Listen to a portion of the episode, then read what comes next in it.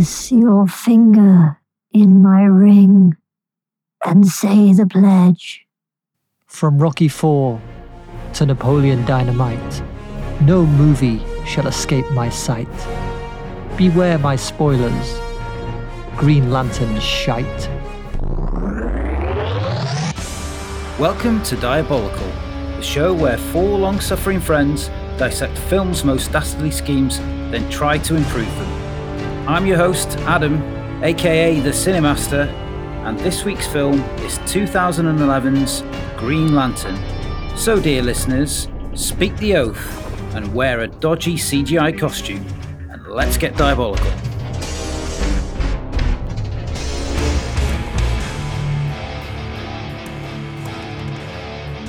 Greetings and welcome to this week's pod. Joining me as usual are my friends and fellow podcasters in their guise as the Panel of Peril. So, my friends, please introduce yourselves and tell us, what is your favourite film that failed to meet expectations? Hi everyone, it's Craig here. My favourite film that failed to meet expectations is The Matrix Reloaded. Mm.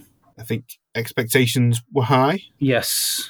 It's definitely had some bad reviews, and I personally love it. Yeah. Is it a film you love despite its flaws? Yeah, I can see some of the flaws in it. That certainly is a hot potato. Yeah. A steaming tamale. Yes. Hi, Ben here. And the film that I love, despite its many flaws, is something we've covered before on the podcast. It's Gentlemen Broncos, directed by Jared Hess. I thought you might say that. Yes, yes, yes. Good, yes. If you Excellent. Want to hear that, Peril Pals, go back to episode forty-six. Oh, perfect, abysmo, mate. You are the king of links today. Thank you very much. And last, certainly but not least, Gaz. Hi, gang. Gaz here. And my film that I... like, I wouldn't say love, that failed to meet expectations is Christopher Nolan's The Dark Knight Rises, oh. because I think expectations were sky high after The Dark Knight, and realistically it was never gonna never gonna meet them, and mm, indeed right. it does not. It's a tough act to follow, isn't it? Yeah. Oh yeah. I really like it though. Yeah, so do I. Yeah, so do I. What works in it works brilliantly. Yeah, I watched it not long after we did The Dark Knight, and I was like, oh, it is good. Yeah. Especially Marion Cotillard in it as well. She's superb. Yeah, I don't know though. I think her character's a little bit underbaked. Do you think? Mm. Yeah. Like so oh. much in the film. It's not a bad sequel. For me. Yes. Anne Hathaway, on the other hand, was a bit of a revelation for me in that. Her ability to turn on a dime, pretending to be the victim, and then mm. click of a finger, becoming the yeah. ultra-cool Catwoman. Mm. I thought that was great. Yeah, I tell you what, that was a role that I was very... You were nearly casting. You got to the last two. You lost out to Hathaway. Yeah, well, yeah. I I just didn't return the call in time. It was like um, when Bill Murray didn't ring back for... What, what role was it? I can't remember now. Suburban Commando? Suburban Commando.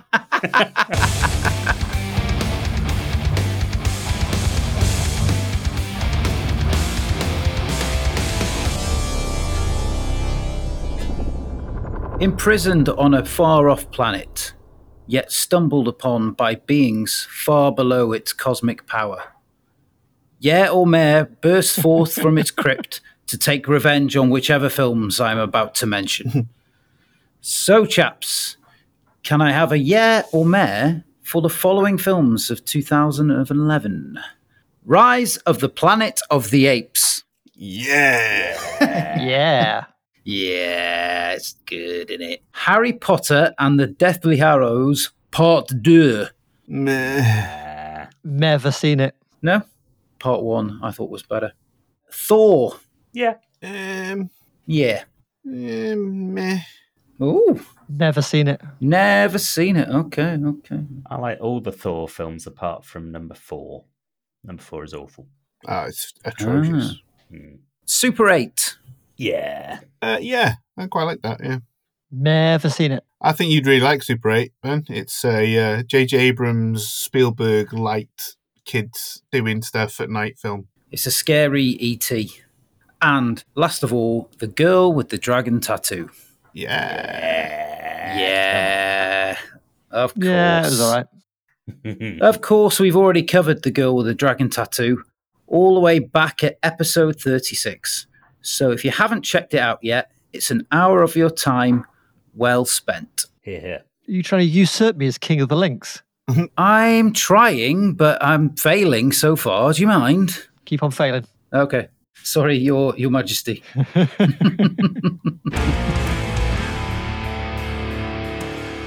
Green Lantern is a D C Comics film directed by Martin Campbell and stars Ryan Reynolds, Blake Lively, and Peter Sarsgaard. The film had a budget of approximately two hundred million dollars. What? The story follows Hal Jordan, a cocky test pilot who becomes the first human Green Lantern after inheriting a powerful ring from an alien Green Lantern, Abin Sur. The ring grants Hal extraordinary powers and membership to the Green Lantern Corps, an intergalactic peacekeeping force. Hal must overcome his doubts and harness his willpower to confront Parallax, an ancient entity fueled by fear. At the box office, Green Lantern grossed around two hundred nineteen million dollars worldwide, which was below expectations given its substantial budget. Critically, the film received mixed reviews, with criticism directed at its script, pacing, and C G I. Due to its underperformance, the film didn't launch the intended franchise, and plans for the sequels were scrapped. It left a mixed legacy in the world of superhero cinema, serving as a cautionary tale about the challenges of adapting complex comic book lore to the big screen. Big budgets don't necessarily mean big returns. But what do we think? Craig?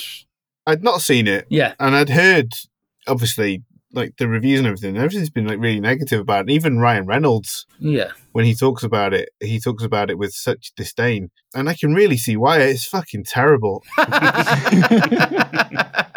was so violently bored throughout the whole thing. Yeah, deathly dull. You know, obvious, generic. Mm-hmm. The dad was wearing a T-shirt that says "I'm going to die" at the start. Uh, he was wearing oh. a red Star Trek uniform. Yeah. I couldn't believe yeah. it was Martin Campbell, because yeah. there's no trace of him in it, which no. people level that criticism at Marvel movies, and that's because the M C U is more like a T V series than it is like a movie series, in that it's overseen by a showrunner, you know, Kevin Feige, who's very much given it a, this is what a Marvel movie looks like, and this is the tone of it. Whereas this, it wasn't really following anything. I guess it's following a little bit Superman the movie. There's a few scenes that are reminiscent of that. And actually, even the theme I found quite reminiscent of the Superman theme, which I thought was odd. Mm, yeah, definitely. Terrible misstep for uh, James Newton Howard.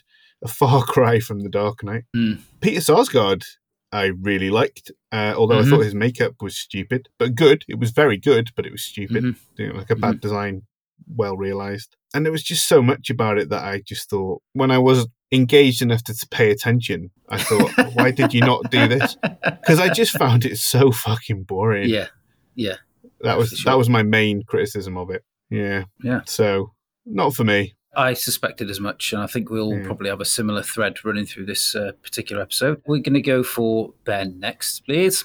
Well, regular listeners of this show will know that the best way to lose me at the start of a film is with a hefty, uninspired exposition dump.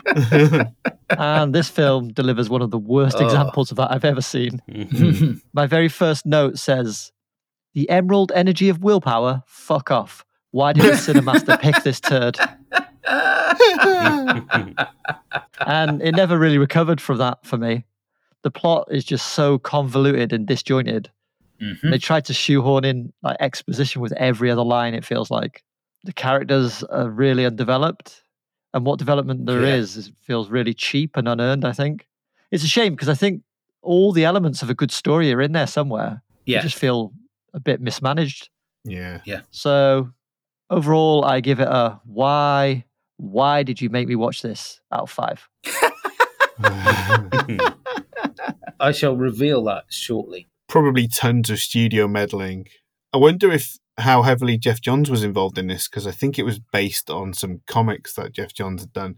And if you remember from mm. a previous episode, we all think Geoff Johns is a cunt. So yeah, it doesn't. It, it didn't bode well, did it? Really, if he was involved straight away, if the uh, warning flags are up. Gaz, dare I ask? Are you just going to re- review it with one word, like you, you sometimes do? No. Oh, I wouldn't go as far as Craig or Ben Ooh. in my disdain for the film. I certainly will likely never watch it again, but I think a lot of it did work for me. I like the villain Parallax. Didn't like Hector Hammond, the the human lackey, mm. but I liked mm. Parallax. I liked his design. I initially wrote, he looks like a lame little nerd from Rick and Morty with his overbite. But I agree to quite like him. Lame little nerd. There yeah, he is. yeah. The thing that really doesn't work about it for me is Ryan Reynolds. And thinking mm. about it, mm. I don't think I've ever enjoyed his performance in anything that I've seen him in. He's not a likable on-screen persona to me. He's got that sort of sarky college boy persona that he always seems to do on screen to me. And it yeah. really clashes with the earnest superhero stuff at the end, and the character mm. just doesn't right. work as a result. It's uh, oil yeah. and water, those two halves of the persona. He's only ever played Van Wilder, hasn't he? Even as like yeah. Deadpool. Which yeah. that kind of works in Deadpool because he is kind of like that. Yeah. But yeah. Do, do you know what's always stuck with me is Blade Trinity when he calls that woman a cock juggling thunder cunt. Mm. And I think that he's never shaken off that. That's that's just him forever now. Yeah. Which is weird because if you've watched him in the Welcome to Wrexham stuff, he's really earnest and seems like a really nice guy. Oh, yeah. He's a nice guy in real life. Yeah. Yeah. Yeah. Yeah. But he doesn't seem to play it. No. If he'd have played himself in Green Lantern, I think it'd have worked a lot better. If he was Ryan Reynolds becomes the Green Lantern Hollywood actor. Yeah. Yeah, well, this is it. They went, oh, we're going to get Ryan Reynolds to play Green Lantern. Oh, he only plays this role where he's this cocky, cocksure arsehole mm. that's always pulling women and, and doing what he wants. Hal Jordan is like that, to be fair, but I think a lot of the dialogue was probably improvised by Reynolds. Some of it was funny. I like, yeah. well, we'll get to favourite yeah, lines we'll later, we'll get to lines in a bit, yeah. yeah. yeah I've just seen a, a humorous note that I've written that simply says... Hal's dad heroically tries to kill as many people as he can before turning into a flaming ball of shit. Yeah, exactly. I, I know I, I've got a similar note, the saying, why would he crash it into all the people? It's crazy, isn't it? Absolutely batshit crazy. And why is this photo everywhere Ryan Reynolds looks? Every time Ryan Reynolds turns, his dad's photos there. It just turns, oh shit, there's another picture of my dad. Come on, of all the things in this film to complain about, I think it's very obvious what's happening in that airplane crash scene is that he's trying to give the crowd a show. Mm. He wants the plane to explode right over them so they get their money's worth. Like fireworks. Yeah. They'll remember those fourth degree burns for the rest of their life. Well, as for me, like I said at the start, it is my favourite failed movie because I can see the potential there. It's like watching...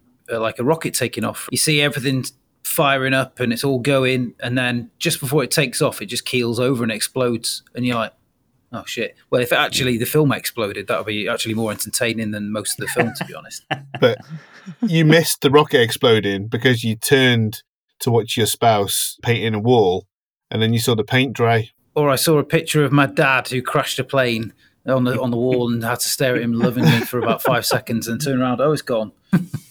I kind of get where Gaz is coming from in that I didn't think anything about this was spectacularly awful. Mm. It was just boring.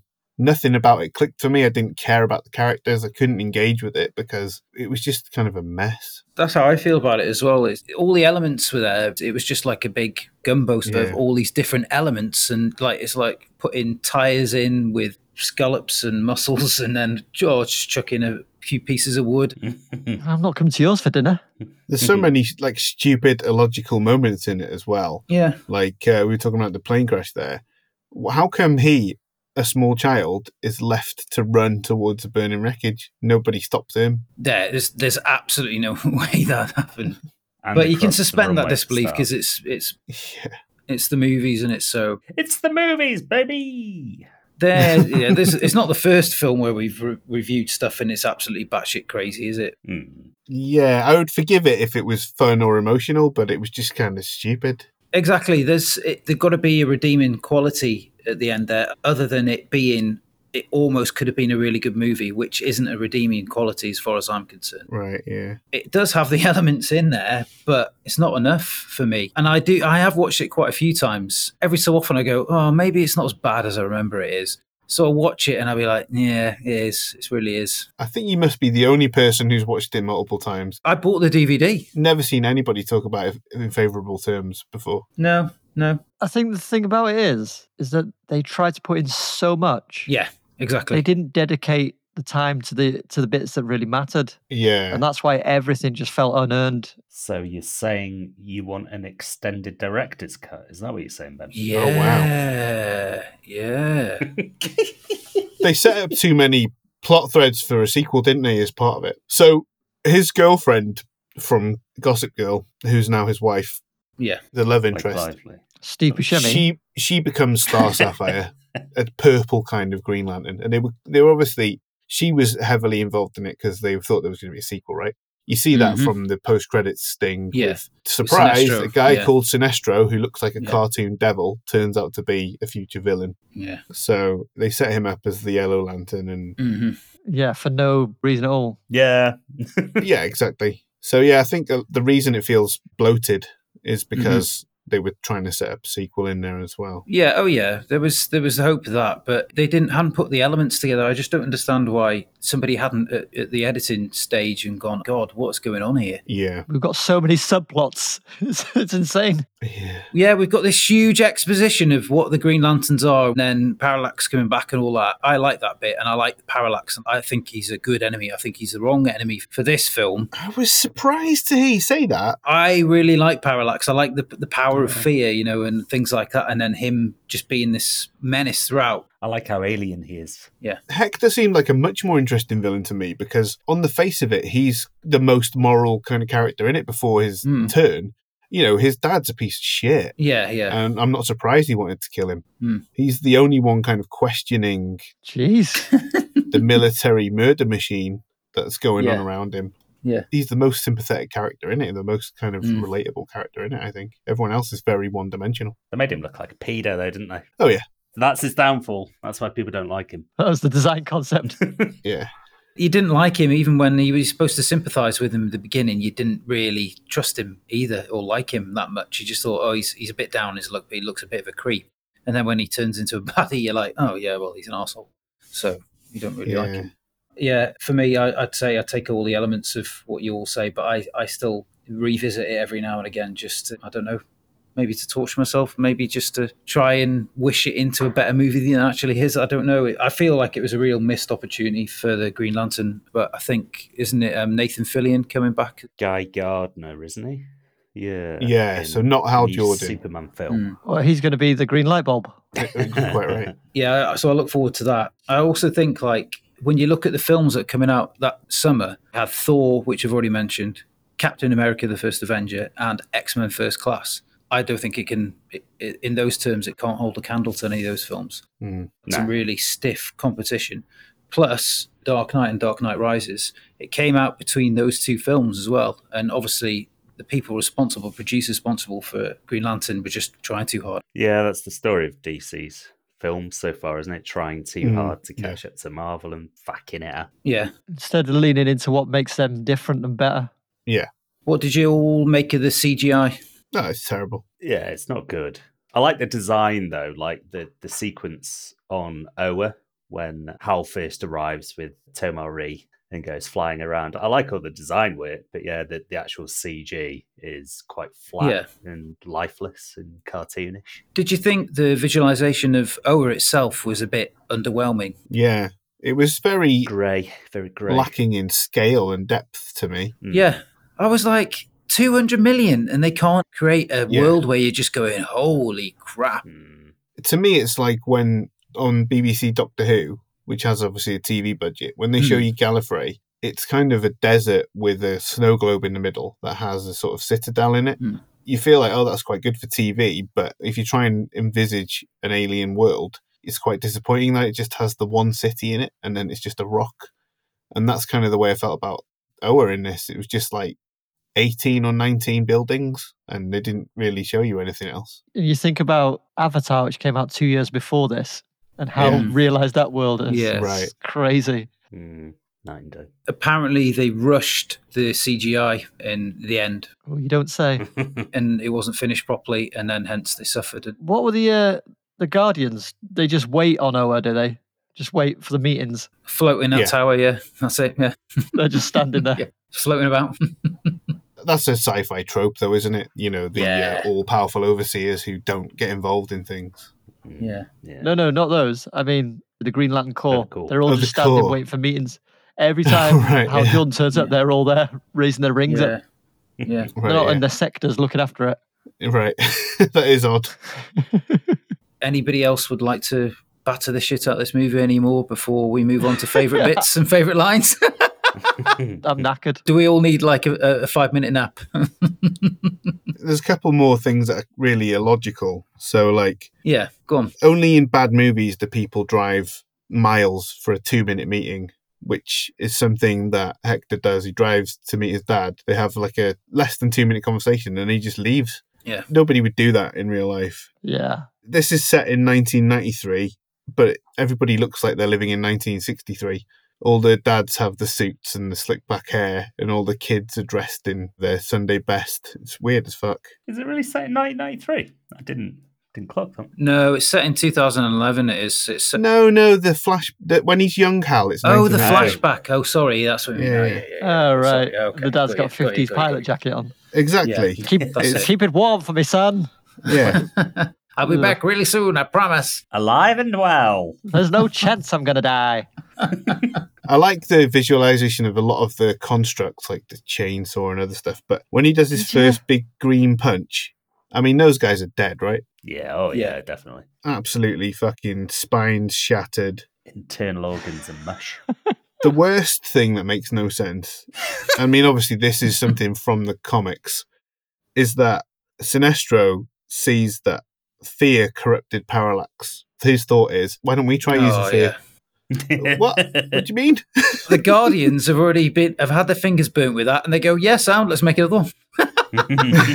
It's like, why? Every time I watch it, I'm just go, you're fucking stupid. You deserve to be destroyed. The lot of you. I wonder if that was developed more in the comics, because it seemed really weird in the film. Just came out absolutely nowhere. Uh, I doubt it. It's probably from like that, you know, Silver Age where things like that didn't matter. Ah, I see. I think Sinestro would have made a much better villain for this movie, because that thread that runs through, he's always going, oh, let's make a ring of fear. Come on, come on. And eventually they do and never get to use it. And then at the end. Yeah, they could have done a Last Jedi and killed off what you thought was the big bad halfway through. And then actually it's mm. Sinestro. That would have been yeah. cool. Yeah. Do you reckon that wasn't the first time Sinestro's asked for a, a ring of fear? He just keeps asking him every time something comes up. He just goes, "Ring of fear." Can I have a ring of fear, please? It was um, Parallax in the, or what Parallax used to be, wasn't it? So, and then he there was like, "Oh yeah, it'll be fine." Yeah, and he was like, "Oh, ridiculous." So another one that makes no sense to me is when Hector has got Andy Dufresne and Vivica Fox at the lab. Why does Hal show up? Andy How does he know that anything's happening there? Oh, there's too many of those. Too, if we yeah, start listing through yeah, those kind of yeah, continuity yeah. things. It's... But that one in particular, I was like, what? How, how the fuck did you know anything was happening here? It's like a secret lab. I think if we go down this particular rabbit hole, we could be here for another fifteen minutes. All right. And then just my one other big note, which I think is a real missed opportunity. And I think because this is a trope that I enjoy in films. Yeah. There's a bit where Hal uses a satellite to try and batter Parallax in space. Yeah. And they don't show you what satellite service he knocked out. Wouldn't that have been a fun little moment? You know, somebody's trying to watch yeah. like Jeopardy on cable and the satellite yeah. service goes out. Just a little yeah. bit of comic relief. And what I've written is, it would have been fun to see what satellite service he knocked out, which I guess is why we didn't see it. Because uh. God forbid anything fun should happen in this fucking film.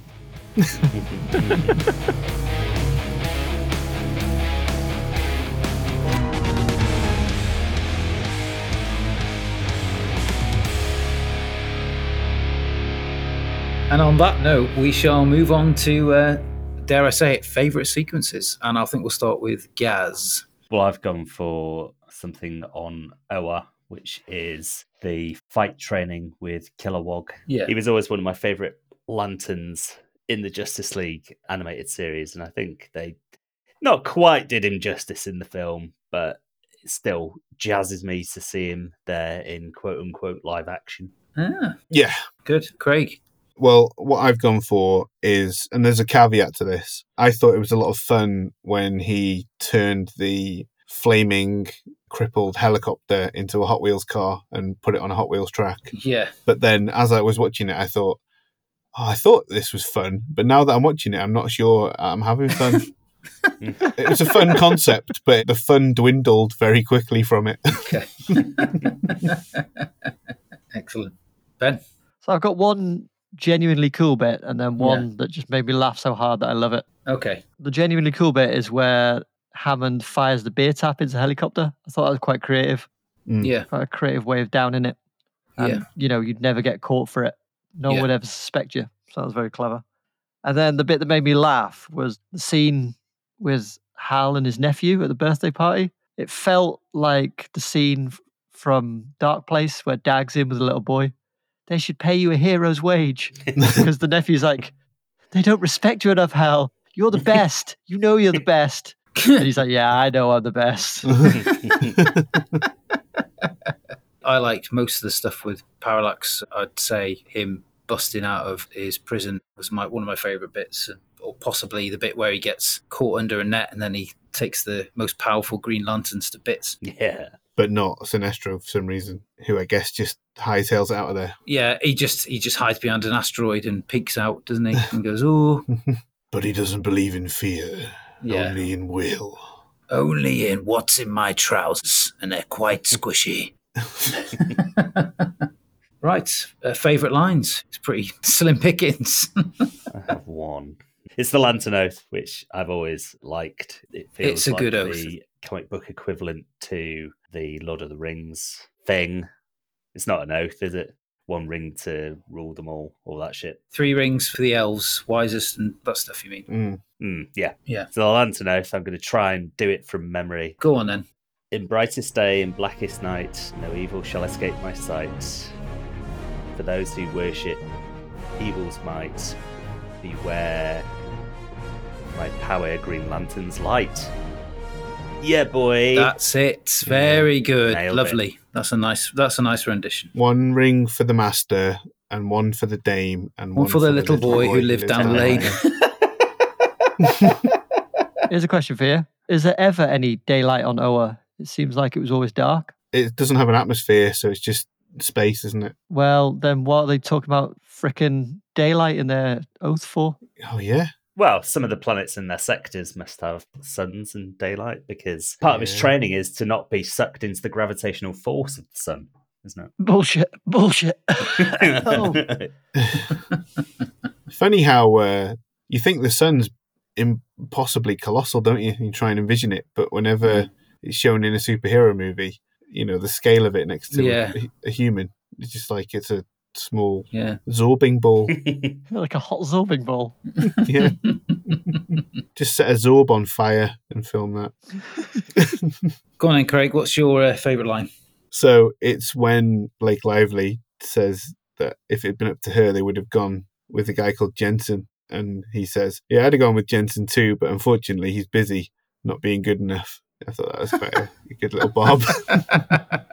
Yeah, not bad at all. There was a few little bits like that. I've got one of them as well myself, but I'll let Ben go first if he's got anything. Mine is an exchange between Hal and Carol at the, the same like party where... Carol, that's her name. Carol. Where Hammond takes down the helicopter. They're standing in front of the prop plane and Hal comes over and says, nice. My dad used to train him once. I thought you were done. He was pausing for dramatic effect. Yeah. Let me start again there, Craig. Oh, man. I honestly thought you were done. That's incredible. Hal comes over and says, nice. Carol says, my dad used to train me in one. And then Hal goes, I was talking about the dress. Yeah. Smooth. That made me laugh. It reminded me of Job from Arrested Development when he's talking yeah. to Starla, the business model. Nice model. I meant you. He's a charmer. As for me, I like when he's talking to Taika Waititi. And uh, there's an exchange between him and then he's showing him his Green Lantern gear and he says, he gave me this and shows him a ring. He proposed? Boo.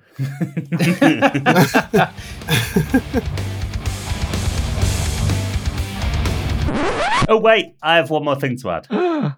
During Sinestro's first sequence, which I think must be with the Guardians. No, it's not. It's Abin Sur when he's crash landing to Earth and he's contacting them to say that he's dying and he's passing the ring on. I've written Sinestro's final line to Abin Sur sounds like he's saying, I've demanded an orgasm. No idea what he actually said. That's what it sounded like to me.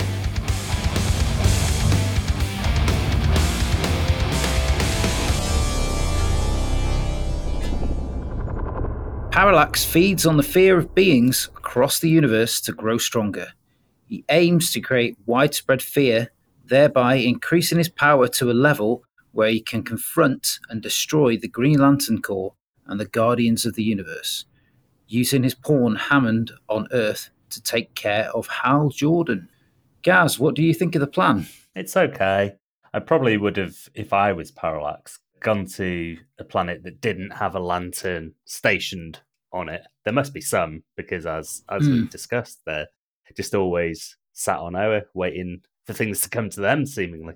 But on the whole, he seems like he knows what he's doing, doesn't he? He's had a lot of time to think about it mm. in his prison, mm. and he's only really foiled because of this new whippersnapper upstart Saki lantern. So I'd say it's quite good. Okay. Craig? Yeah, I think it was it was going okay until he disintegrated slash consumed Hector Hammond.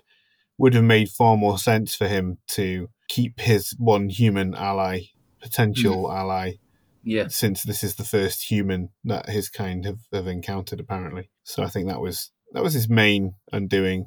Apart from that, you can't really account for Hal Jordan's hitherto unseen levels of willpower that he couldn't muster up until the moment called for it. Good old humans, eh? Yeah, oh, the plucky old humans, always pulling out the bag at the last minute. Oh, oh, tell you. Ben? The plan in itself overall wasn't bad. It's hard to judge because the film is bad.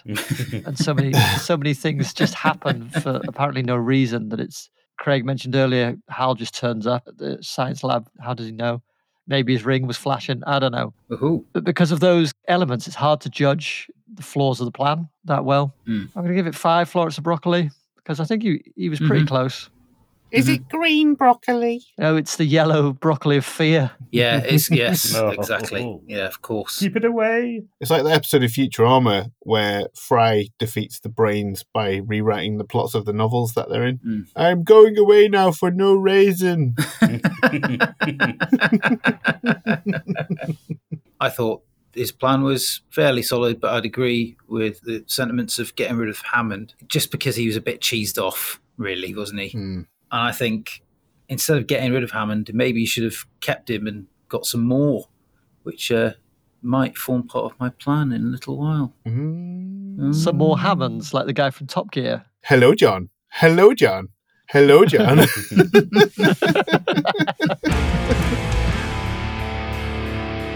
Parallax's plan ultimately fails due to the heroic efforts of Hal Jordan, who overcomes his own fear and doubt, harnesses the power of will, and defeats Parallax by luring him into the gravitational pull of the sun, from which he cannot escape.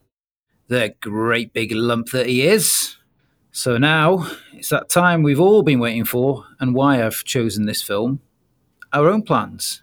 Can we do any better? Ben, what have you got for us?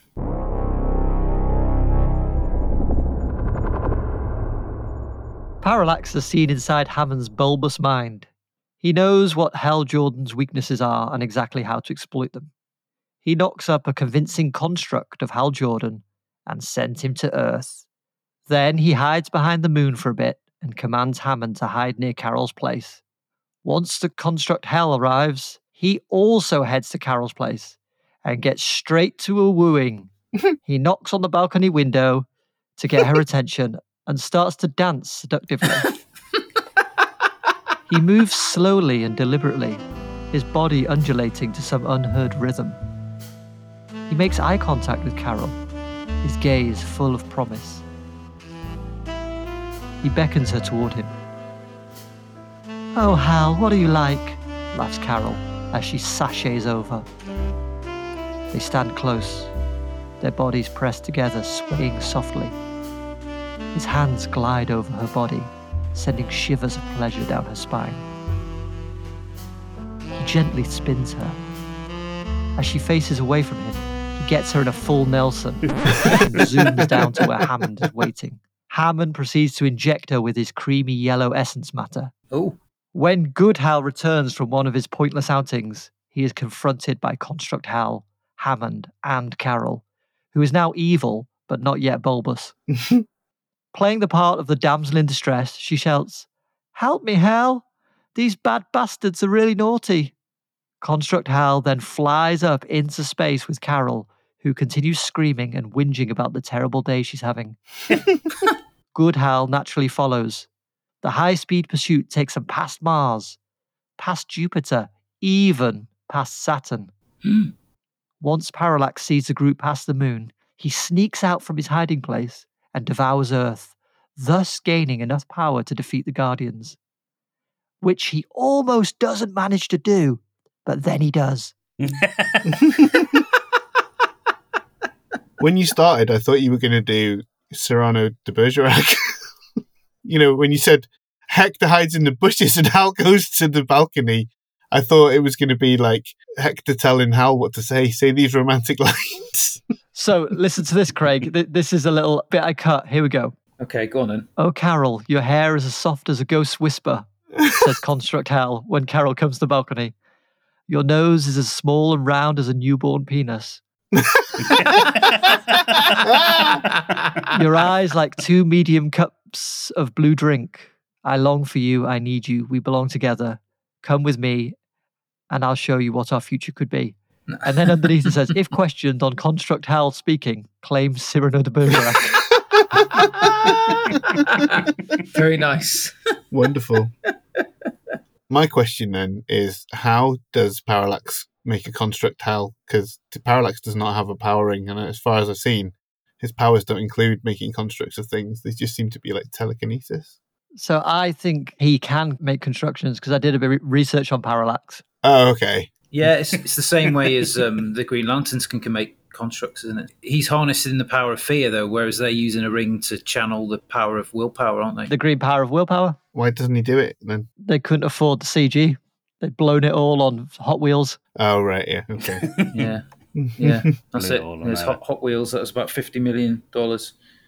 Okay, I enjoyed that, especially the additional content at the end uh, that was teased out here, so uh, yeah. Very good. Any, any further questions? We shall have Gaz.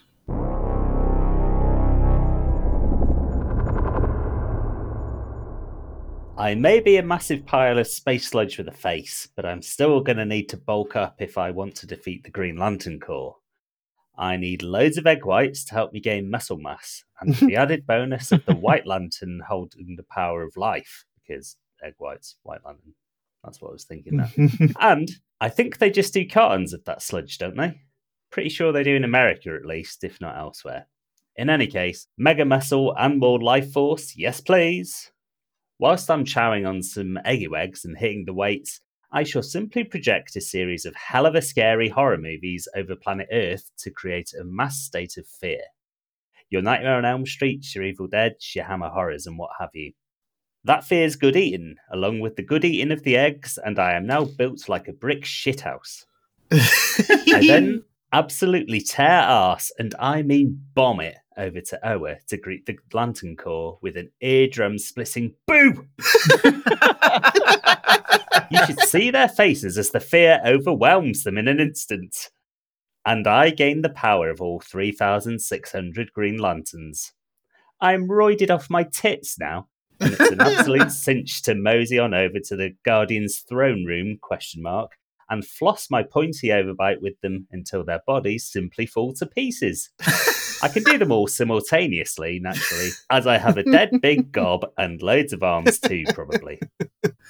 For the pièce de résistance, I simply fart out the Guardian's remains into the gravitational pull of the nearest sun, to make super duper sure that they are fully destroyed. And they are. And then I do a very big laugh. A very big laugh indeed. Very nice. Wow. It's a shame that, Gaz, because in space no one can hear you laugh. Oh. Oh. Uh, damn blast. Maybe you can create like a, a an artificial atmosphere around yourself just so, for that particular moment. They actually do that in this, don't they? Because they have a scene in space where they are they have dialogue. So it's because yeah. they mm. project an aura around them from the ring, don't they? So they can communicate that way. Mm. Well, there we are. Problem solved. That was quite close to my first idea that I ditched, because the first oh. thought I had is, okay, you want to increase the fear. And what I thought is, mm. so I've seen a film where they want to increase will, goodwill, to be, you know, in point of fact. Goodwill Hunting? No, it's uh, Ghostbusters two, when they take the Statue of Liberty oh, through yeah. New York. Because the, yeah. the ooze reacts to it. Yeah. What's yeah. the fear version of that? And I think Gaz has nailed it. I think uh, my favourite part is that he says, boo. That's that's brilliant. Yeah. Which we all know is terrifying. Right. But he's massive, so it'd be really loud. And they'd be like, what the... Yeah, he's roided off his tits. If somebody of smaller stature said boo to you, you wouldn't be bothered. But then if somebody yeah. the size of a planet said boo in a boomy voice, yeah, then yeah. you'd be quite uh, unnerved. It wouldn't be the boo that would be the terrifying part, to be honest. It would be the massive creature that said it. Right. The boo would be the straw that broke the camel's back, wouldn't it, really? Right, oh, fair enough. So does Parallax devour the humans, or does he just project horror movies? He projects the horror movies to induce fear, which then rises up into the air. All right. And he just sort of scoops it up with a sludgy butterfly net. It's a bit like the water cycle. It kind of... evaporates and then... precipitates. Ah, uh, yeah, yeah. Do we see any evidence of that in the film, or is that just something you've assumed happens? It's something that I think is logical. You see the will kind of just coming to Oa in waves, right? They get will somehow, osmosis. Oh, okay. It doesn't really explain how they get it, but they get it. I suppose where there's a will, there's a way.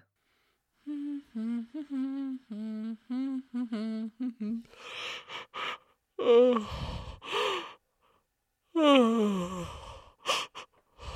Oh. Uh,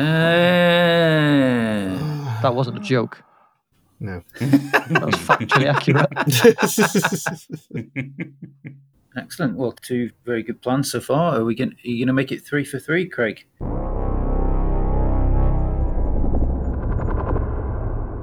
Parallax is powered by fear, the source of the yellow light. But fear alone is not strong enough to defeat will, the source of the green light. In the D C universe, there are many different colours of Lantern Corps. The indigo light of compassion, the blue light yeah. of hope, yeah. the violet light of love, the orange light of avarice, and the red light of rage. Parallax surmises that none of these forces alone is powerful enough to dominate any other. And so he sets out to unify the colours into one great spectrum. He envisions a rainbow lantern, or perhaps a white lantern. It's not long before Parallax has mixed the colours and forged a new power ring, becoming the first brown lantern. It wasn't what he expected, but he felt a power well beyond that of a mere green lantern. He focused his mind and made his first brown construct.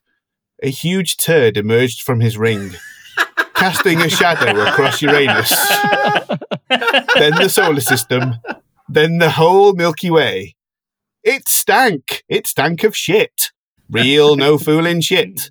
Everyone could smell how shitty it was from a mile off, and when they looked to Green Lantern for help, they saw that he was caked in shit, head to toe, unable to escape the shittiness. The brown lantern drowned the whole D C universe in shit, sinking everything with one massive plop. Excellent. Finito. Fini. Oh, wow. That's very succinct. Very nice. Very nice. And you have made it three for three. That's going to be an extremely difficult choice for me this evening. Brown lantern. Yeah. Do constructs have an odour? Yes, if you want them to. Okay. If you have the power yeah. of the brown lantern. Maybe a green lantern doesn't have the power to produce a shitty yeah, stink, but a brown lantern, ooh, he can, ooh, he can produce a shitty stink. Have you seen this film? I, I want to. More than anything. Maybe we should make it Brown Lantern. Has anyone done it? Brown Lantern, yeah. Like a really shit lantern. I think we get done for if we call it Brown Lantern. We'll call it Brown Light Bulb or something. Yeah. Surely they don't have a fucking copyright on the word lantern. Yeah. I think you could get away with it, couldn't you? As, lo- as long as the, the bits to do with the power, where he got his power from, and as long as he went... Ch- He could like charge up a, like a Portaloo or something where he gets his ring from. He puts his, his ring to a Portaloo and charges it up. Or he has to read the book by the toilet to charge it up. Oh, yeah, yeah. The comics count. Yeah, definitely. Yes. Okay, yeah. Good. Phew. Everyone likes a comic on the bog. Oh, yeah. Right. I used to have good. Garfield comics next to my bog. Yeah. That's some good reading. Right. Any further questions for Craig? Just one. Just one. What does Parallax use to wipe his ring? He wipes his ring with a, a, a construct of brown paper, of course. Brown paper? Well, not not a flushable uh, wipe. It doesn't need to flush. He just sort of lets it drift in space. Oh.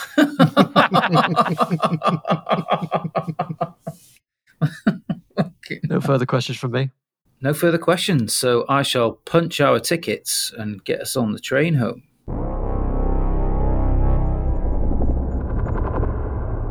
Using just a smidge of his colossal being, Parallax manages to bestow huge telepathic powers on a mere mortal human, namely Hector Hammond. With this in mind, Parallax decides to send little bits of himself to thousands of worlds at a time.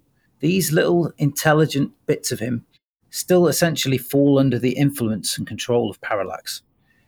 He commands them to enter the body of a living host and quickly spread fear and then consume that power by any means necessary. While Big Daddy Parallax continues to slowly consume entire planets and keeps the lanterns distracted, slowly chipping away at their combined strength, his little minions are gradually infesting. Just like Hammond, these new legions of Parallax quickly become the most powerful beings on each world, sometimes growing themselves in power, sometimes creating more agents of fear to cause confusion and panic. Occasionally, they are defeated by some lanterns, but Parallax hardly raises a cosmic eyebrow. His minions are too numerous for the casualties to make a difference. With the Green Lantern Corps already depleted, and the reports of the new threats on worlds across the universe, the lanterns are stretched thin and in disarray. Parallax's plan has worked. Sensing his moment has come, Parallax calls his fear vassals to him. As he absorbs them into himself, he swells in size and power, eventually descending on Oa.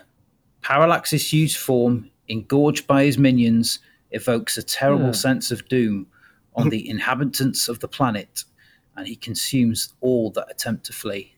The Guardians themselves are rocked by self-doubt and fear for the first time. As Parallax sweeps aside the last remnants of the lanterns on Oa, the final showdown with the Guardians is on. Parallax brings all his fear to bear, crushing the willpower of the Guardians in a tsunami of terror, stripping them to pieces like hot buttered corn on the cob. Delicious. I've never actually put butter on corn on the cob. Oh, butter on corn on the cob is... Oh, oh, it's amazing. I just thought it was the yellow power of fear, and when he's stripping them the yellow power out of them, they go yellow. So I just thought, what's, what veg is yellow? It's like corn. So it's just corn on the cob. Butter on corn's amazing. Yeah. Wouldn't he, in the course of sending off little bits of himself across mm-hmm. the universe, wouldn't mm-hmm. he shrink?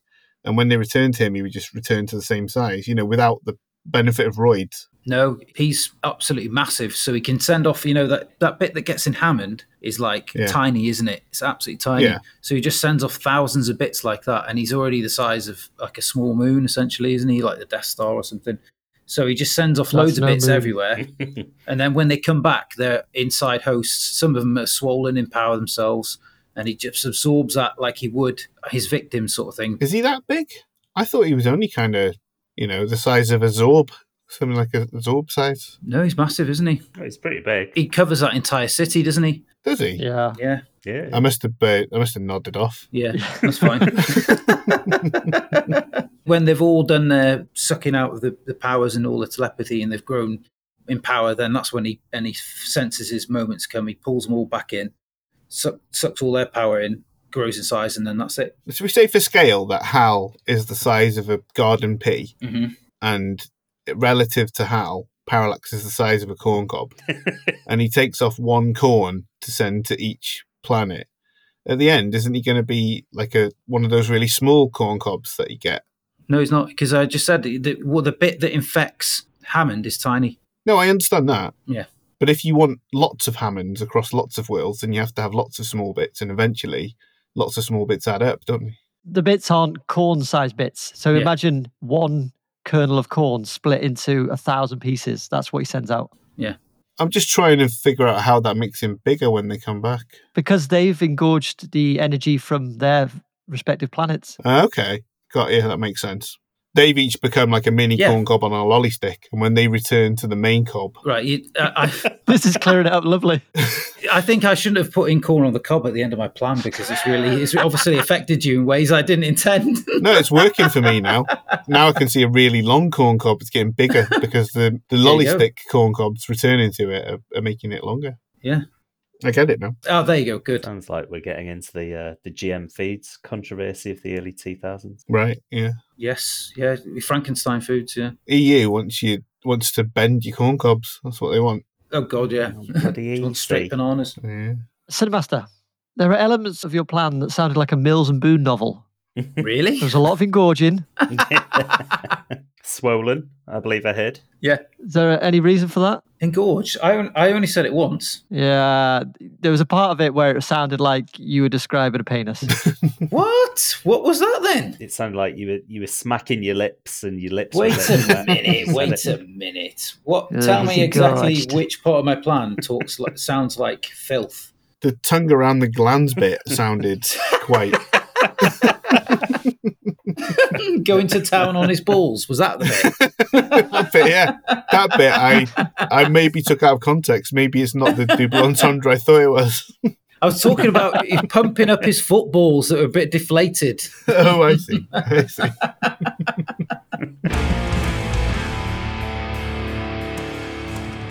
So what do we think there, folks? Some truly deviously diabolical schemes. In summary, we had Ben's Hal Jordan doppelganger, Gaz's Parallax on roids, and Craig's Brown Lantern. And of course, my own Parallax on corn of the cob. Craig, who have you voted for? I have voted for... Boo! Gaz. Ah, very good. Very good. Gaz, who have you voted for? I have voted for, boom, Ben. Oh, yes. Ben, who have you voted for? I have voted for Quail's Big Turd. Ah, yeah, very good. And it's only me coming home without the goods this week. I have voted for Gaz. Ooh. Ooh. Hooray. Oh, good week for Gaz. Uncommonly good. Very good week for plans, I've got to say. Your your three plans were really, really super duper, and I was hoping for some excellent plans to come out of a shit film. I made myself laugh again, like I did with Body Double. Yeah, I can imagine. And Dark Crystal. I made myself laugh when we did Dark Crystal as well. I was just, yeah, I was that's just a good one. I just sat there this afternoon, just tittering at uh, a turd comes out of his ring, like a little titmouse. Yeah, I tried to tell her about it and she laughed a little bit, but I was like, no, I don't care. I think it's hilarious. I get that. When walking the dog, I, I tell Mina about my plan. She's like, uh-huh. It's yeah. going to be good. What are you doing with your life, guys? Right. So, Gaz, how's that affected the scoreboards this week?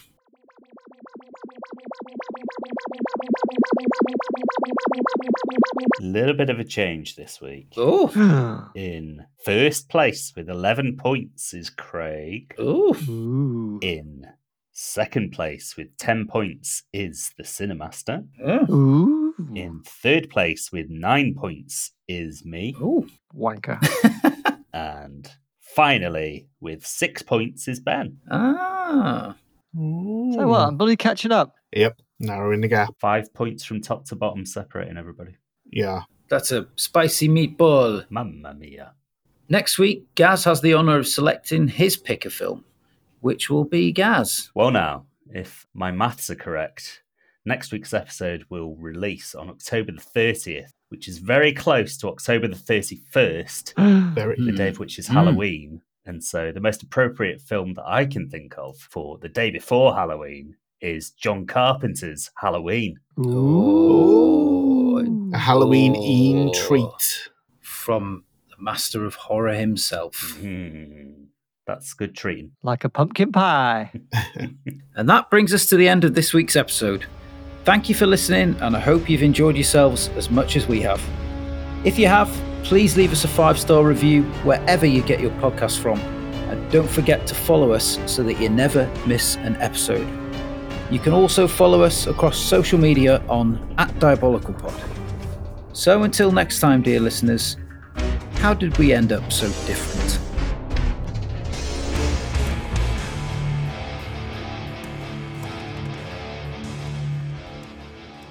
May the good Lord shine a green light on you.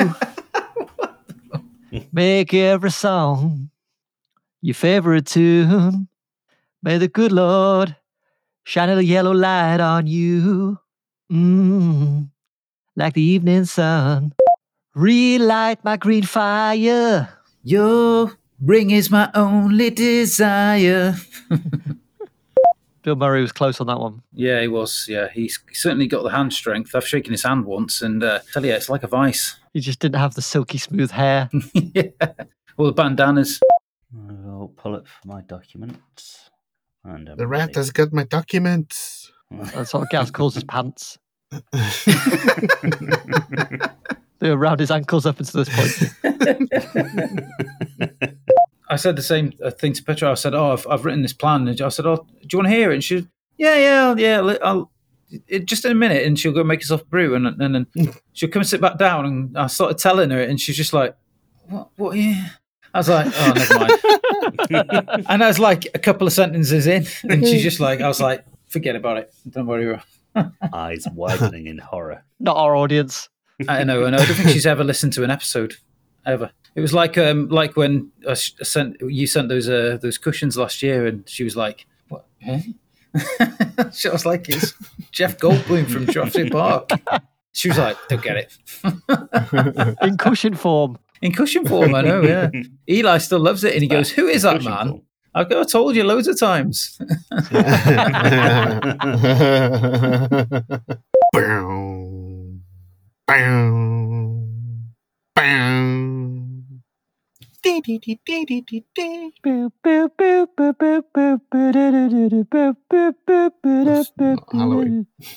What?